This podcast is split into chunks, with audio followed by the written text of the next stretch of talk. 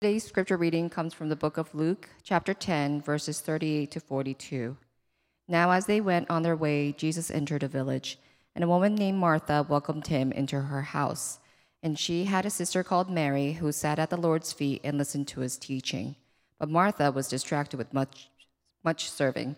And she went up to him and said, Lord, do you not care that my sister has left me to serve alone? Tell her then to help me.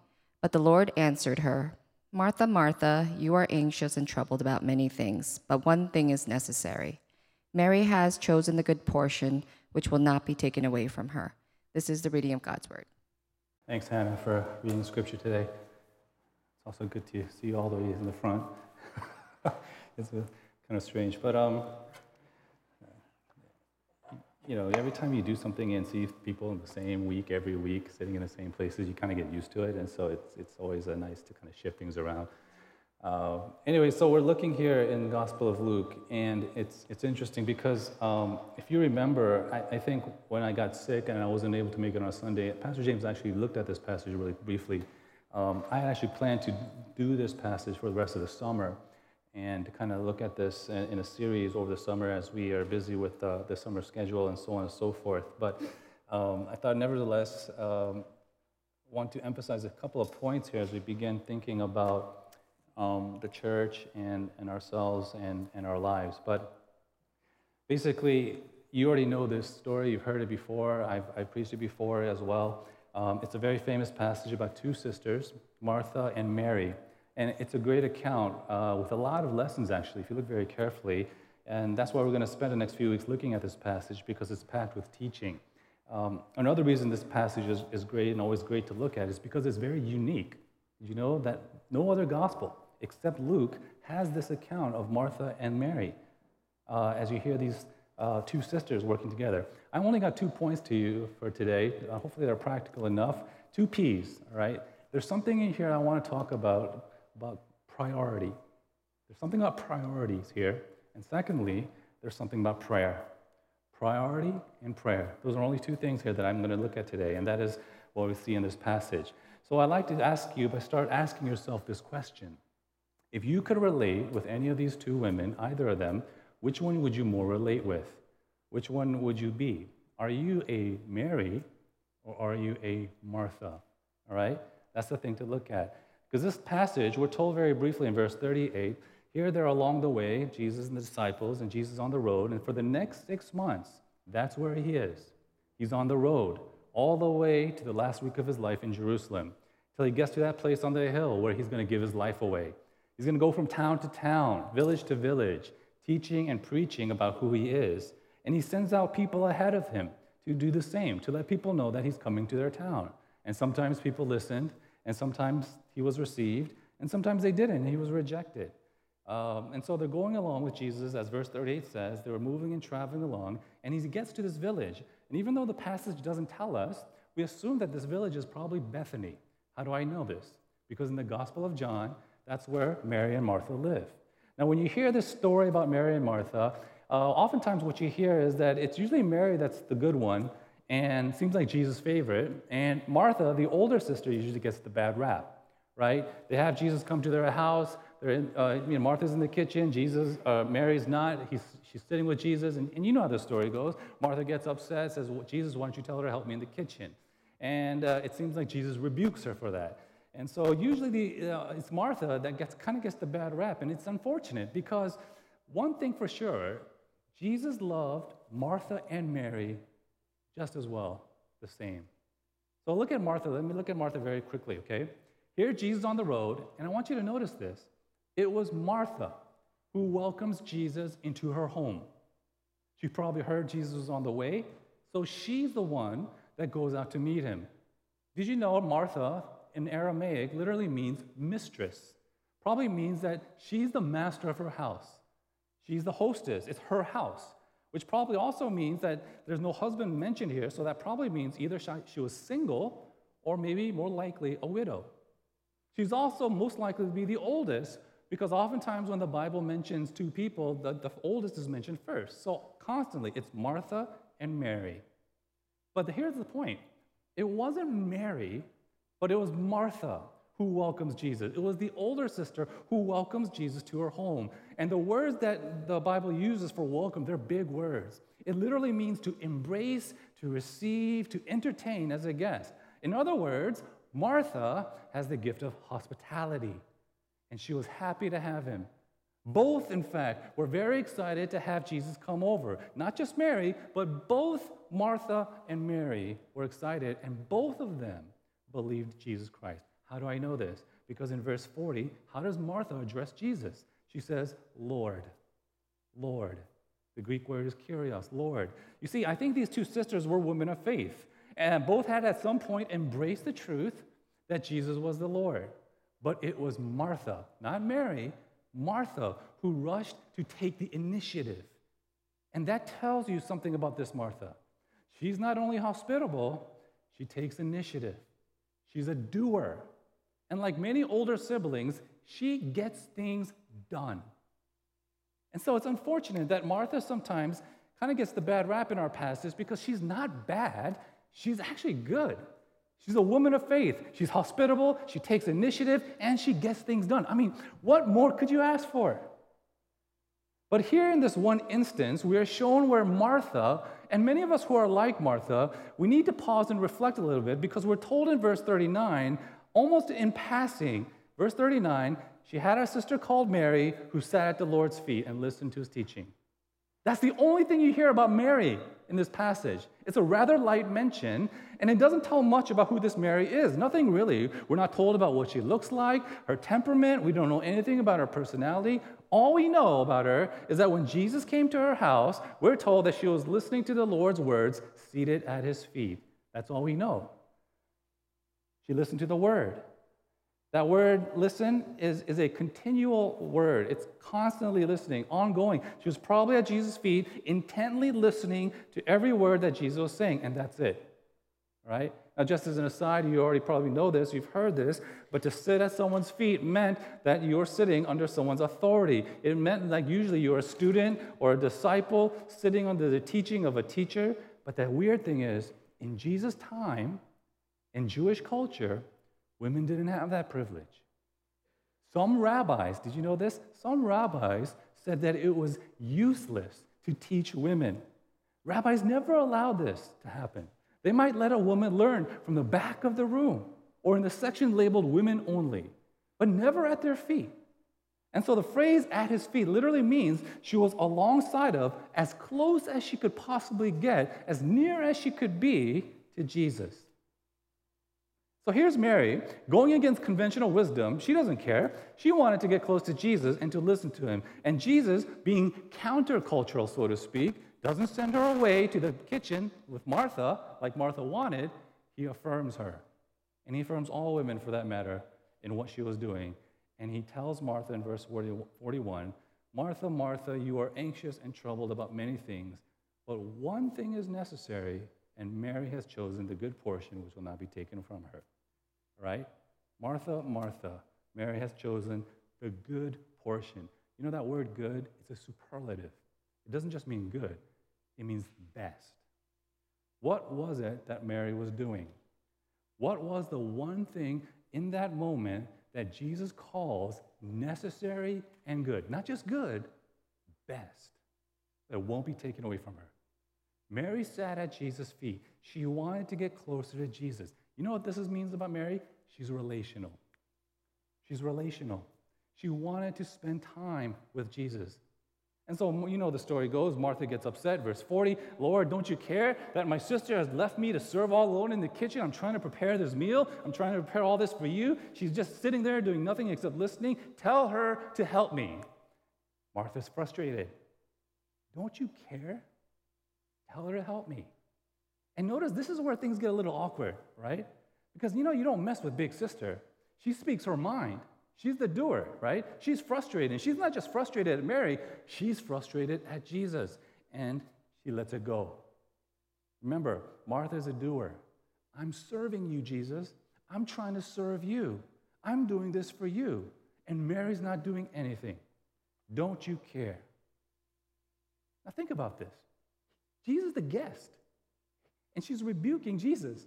I mean, who does she think she's talking to? The Lord of the universe, the Savior of the world, the Son of God, who cared enough to give his life for many, die on a cross for sinners because he loved them enough, though they hated him. And she has the balls to ask, Don't you care? The Son of God doesn't care. Jesus doesn't care, but Martha, Martha's irritated. And here comes the rebuke, right? Verse 41. And it begins with this word, but. But. The Lord answered her, Martha, Martha, you are anxious about many things, troubled about many things, but one thing is necessary. And Martha, Mary has chosen the good portion.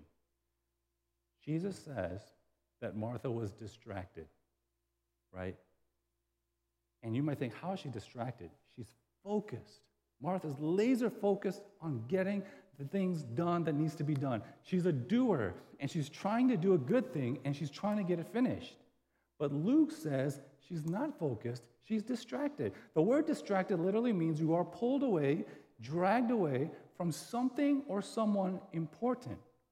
When you're distracted, it means you're pulled away from something really important to maybe something less important. And that, my friends, is the issue of priorities.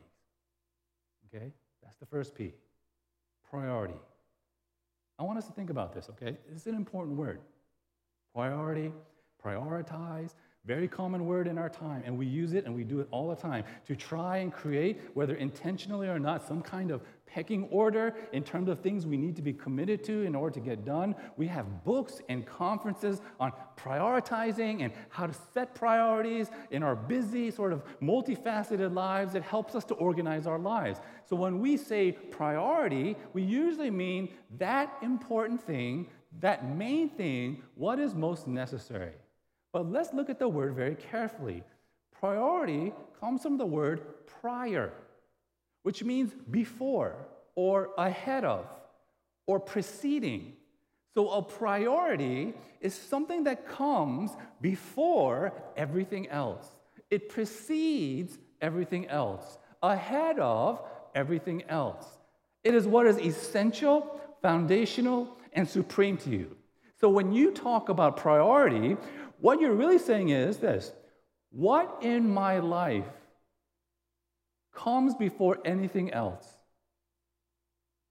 What is before anything and everything else? That's the priority of priorities. And if I were to ask the average person on the street, hey, what's your priority today? I'd probably get a lot of different answers, not just one. For many, it's family. For others, it might be work. Or maybe it's health, right? If I were to ask you today, sitting here, what is your ultimate priority right now? What's your priority? What's the thing that comes before everything else? And I told you to write it down. What would it be? Right now, what would it be functionally? This is an important question because here's the point whatever your priority is, whatever is prior in your life to everything else, whatever it is that you put first, will define you it will inform you, and it will motivate everything else you do after that. And if you get it right, then everything can fall in place in the Christian life. But if you miss it, you end up stumbling and limping along in your Christian life. What's the priority that the Bible has? It's the priority that King David had when he wrote in Psalm 27, verse 4 One thing have I asked of the Lord, one thing shall I seek it's the same priority that the Apostle Paul had in Philippians chapter 3 when he says, This is the one thing that I do. And it's the same priority that Jesus is telling Martha when he says in verse 42 there are many things, but only one thing is necessary. What is that? And it's very simple it's to intimately know Jesus and to be intimately known by him. It's a vital relationship with Jesus Christ. That, I think, was what Jesus was trying to tell Martha. Okay? Now, don't get me wrong. Doing and serving are not only good things, they're necessary things, right? Mary wasn't, the point here, Mary wasn't just sitting on her butt all day while Martha was in the kitchen. How do I know this? Look at what Martha says in verse 40, and this is important. She says, Don't you care that my sister has left me? In other words, Mary was working too. Mary was in the kitchen with Martha. Mary was serving alongside of Martha, doing what Martha was doing, but she left. She left early.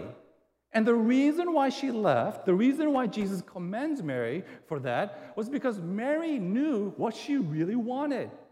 And that was a personal FaceTime with this Jesus Christ to hear, to listen, to talk to the Son of God. I mean, how often do you get that?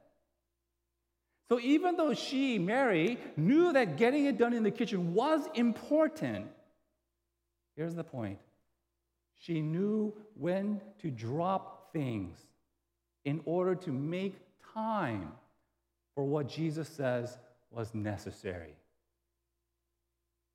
She chose the better part, as Jesus says, the best part.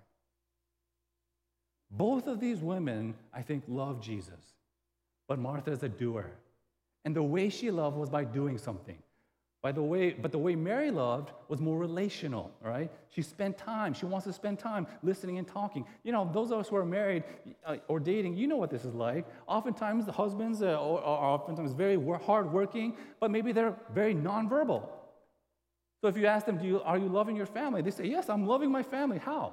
By giving them what they need, by providing them, by making money to provide what they need. And at the same time, the wife is dying for intimacy. Why? Because she says, I know you're working, but I want to know what's going on in your life. I want to know what's going on in your life. And the husband gets a little frustrated. She says, Well, but look, I'm doing my part. Right? And isn't this how many of us who are like Martha? Uh, that's the natural way we do it. We love by action, we love by doing something, by our efforts, by fulfilling our duties. And that's not a bad thing, it's a wonderful thing. But the danger in this is that in the midst of our doing, we forget the why. Why are we doing this? We forget the priority beyond the priorities. You know, in my previous church, we hosted a concert for this duo called Shane and Shane. Uh, you know, I think it was like literally, I think, close to a thousand people, two, con- two, two sessions, packed house. Uh, so we needed volunteers from, from the church to help man it and uh, usher people in. And there was this one sister, so eager, so eager to volunteer for it. She was a big Shane and Shane fan. And so she volunteered for it. And the day of, everyone's busy setting up. You know who's working because we're all wearing the same t shirt. And, and this one sister has the same, same t shirt, but she's going around with everybody. But as soon as Shane and Shane walks into the sanctuary, she drops everything. She's not doing anything. We had a limited number of people to man this huge concert, and here's the one, you know, few workers we have not doing anything. I was so frustrated. All she was doing was trying to get an autograph, right? Trying to take a picture, trying to get a selfie. I was so frustrated. So I went up to her and said, Look, what are you doing? You need to go and help us because we can't finish this in time unless you be part of this, right? She felt kind of bad, but she was honest. And she said, The only reason that I signed up to help out is because I just wanted to meet Shane and Shane. That was the only reason. But that's her goal. In her serving, her goal was not to get it done, it was to get FaceTime with the people that she admired. Right? Both Martha and Mary loved Jesus. But the difference between Martha and Mary was that Mary believed in doing too. She was there alongside Martha, but she left. Here's why because for her, the doing, the serving, the action, the work was not the end. It was a means to an end. And her end, Mary's end, her priority was intimacy with Jesus Christ. You see that? The goal for Mary was a relationship with Christ. The goal in Martha's thing was what? To get the serving done. How do I know this? Here's a second P prayer. Because look at the way Martha prays. You're like, wait, wait where's, where's the prayer here? Well, there is a prayer in a broad sense. Uh, in fact, I'd argue as we go forward next week and the week after, this whole passage is really about prayer. Because what does Jesus talk about right after this incident? Teach us how to pray. That's what they ask him. So, as we begin to understand prayer, simply put, prayer is anytime you speak to Jesus. So Martha speaks to Jesus and she asks for something, like many of us do when we pray. And what does she ask for? She says, Jesus, tell Mary to help me. And here's something where we learn something about prayer. When our priorities are skewed, okay, when we don't have Jesus as the end to all our means, then when we pray, we only pray to get things. We only pray to get things. And Martha was trying to get Mary to help more. But Mary, she probably prayed sitting at Jesus' feet to do what? To get more of Jesus. Not just to ask for stuff, but to praise Him, to adore Him, to delight in His presence, speaking to Him. That was important. So she made that time.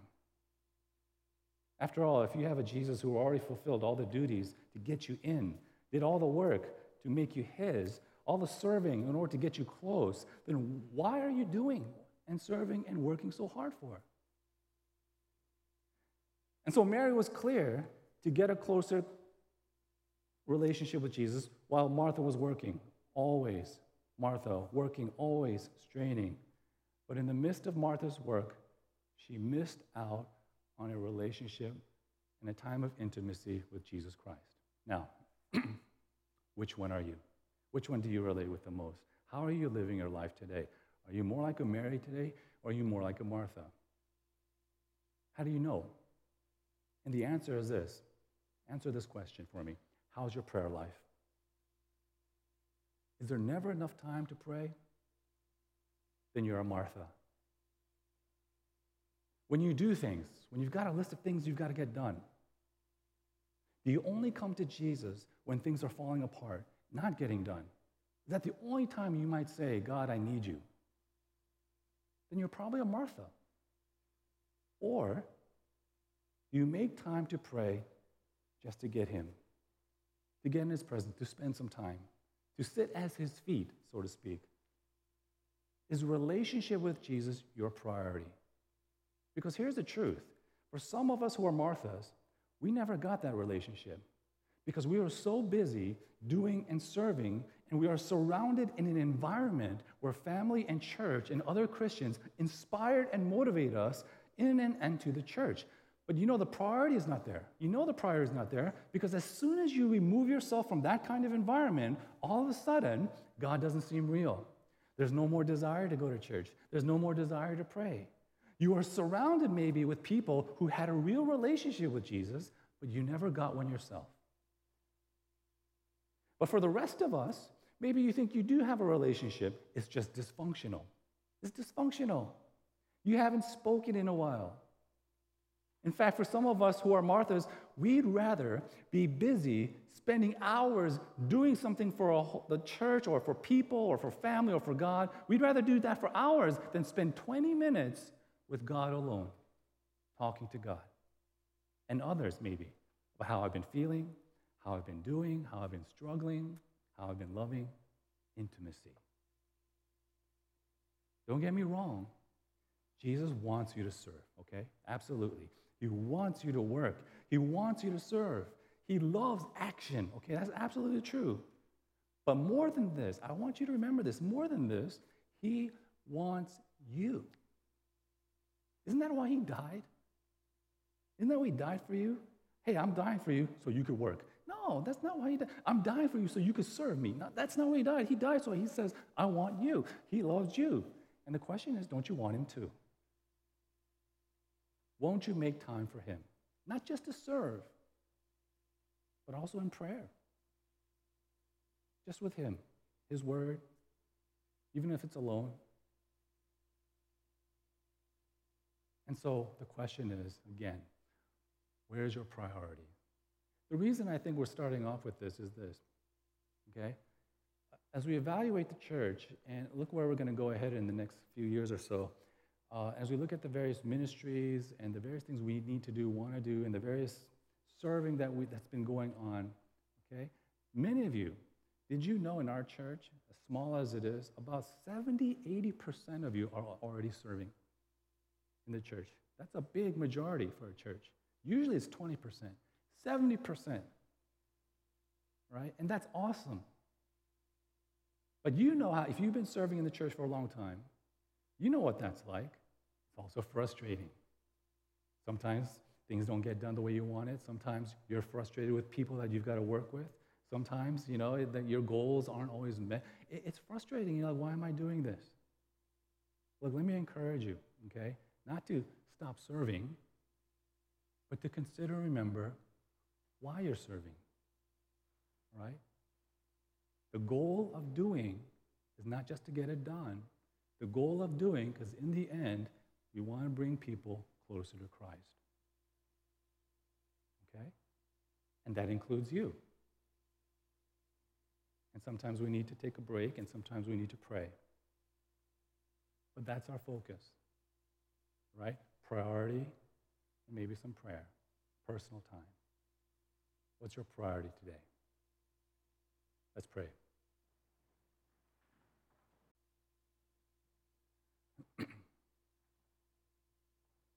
Father, we thank you so much for your grace. We thank you so much for your patience and your mercy.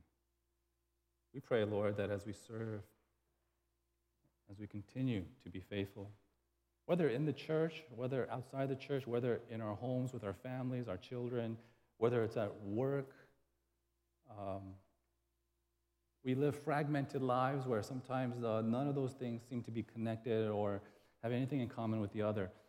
But I just ask that you would help us to see that all of life is for you, and that all we do, and all the things you've given, and all the responsibilities we have, all the struggles and difficulties are under the umbrella of a sovereign God who says he loves us. And so we pray, even as we are busy, and even as we need to get things done, and even as we need to serve, not just in the church, but our families, our children, people at work, wherever it might be, our neighbors, whatever that is, in our doing, we pray that we remember the priority that you have set for us. Many priorities, but beneath it all, we ask, help us to see a picture of what it means in what we do in order to bring people closer to you and bring you closer to people. And so, Lord, we ask that you would remind these things again in our hearts and our lives. Help us to realign, help us to readjust, help us to remember, help us to trust in you and come to your feet and pray and to enjoy you. In Christ's name we pray. Amen.